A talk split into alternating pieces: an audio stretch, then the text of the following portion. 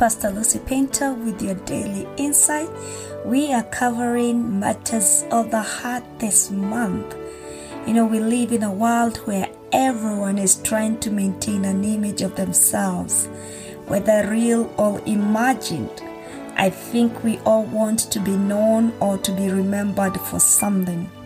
And I think we could agree that under the right conditions, who or what we are eventually comes out. Whether you are a bad person pretending to be good or a good person pretending to be bad, the right circumstances, the right conditions eventually draw the real us out. The feelings and thoughts in our hearts eventually become evident through our words and actions. And I think that's why Jesus said, don't you worry about it, you shall know them by their fruits. The truth is, we try as much as we do to maintain certain characters and images of ourselves because what others think of us matters to us. But as believers, what we know about ourselves, our affections, our intentions, our thoughts and feelings also counts because that's what the Lord searches for. That is what He weighs us by. And this is why we are talking about matters of the heart, because at the end of the day, this is what matters.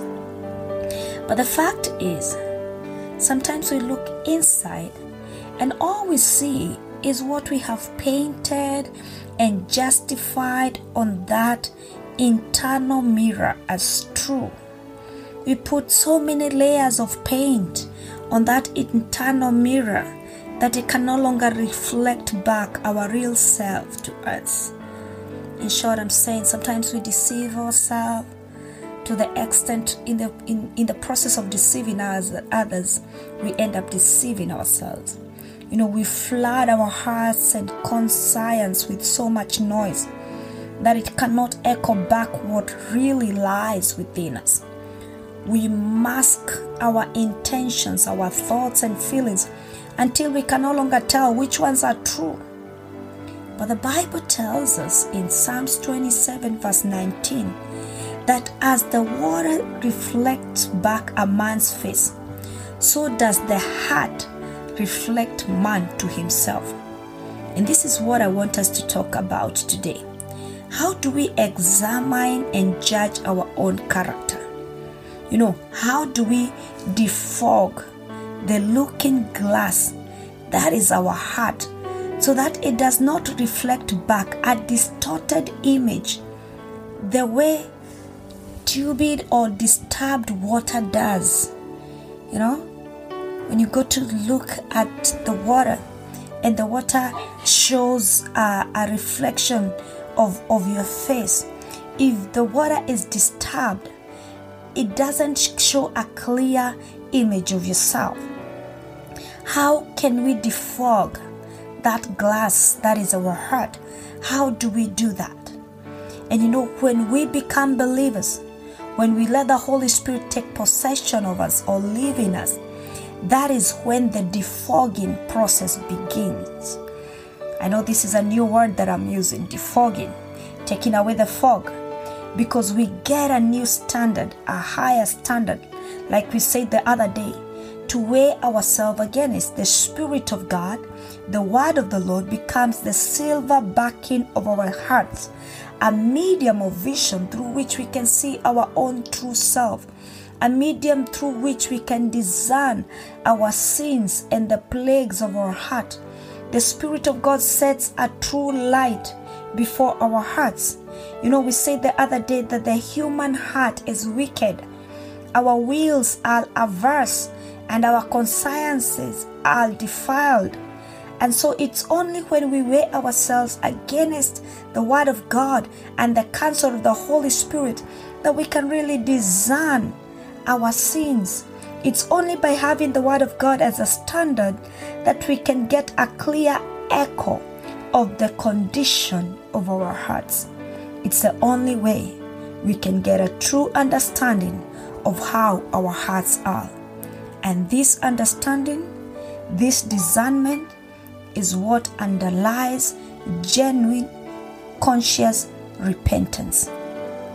It is my prayer that we may have the grace to open ourselves to the scrutiny of the Holy Spirit, that we may be able and willing to look deep into ourselves for what contradicts the will of the Spirit of God, that we may be led by the truth in our assessment of ourselves.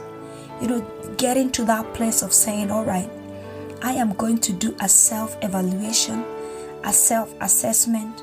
I am going to check and allow the Holy Spirit to check anything that contradicts the will of the Spirit of God. And I will be true and honest with myself. You know, getting to that place. That is my prayer. That we may have that grace to open up ourselves to that scrutiny of the Holy Spirit. That assessment by the Holy Spirit. In Jesus' mighty name. This is Pastor Lucy Painter with your daily insight, Matters of the Heart, Part 8. Shalom.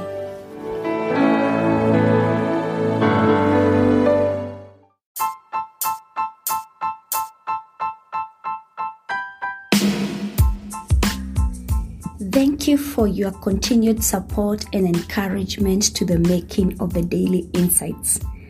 Reaching an average of 60 people a day with over 10,000 total plays.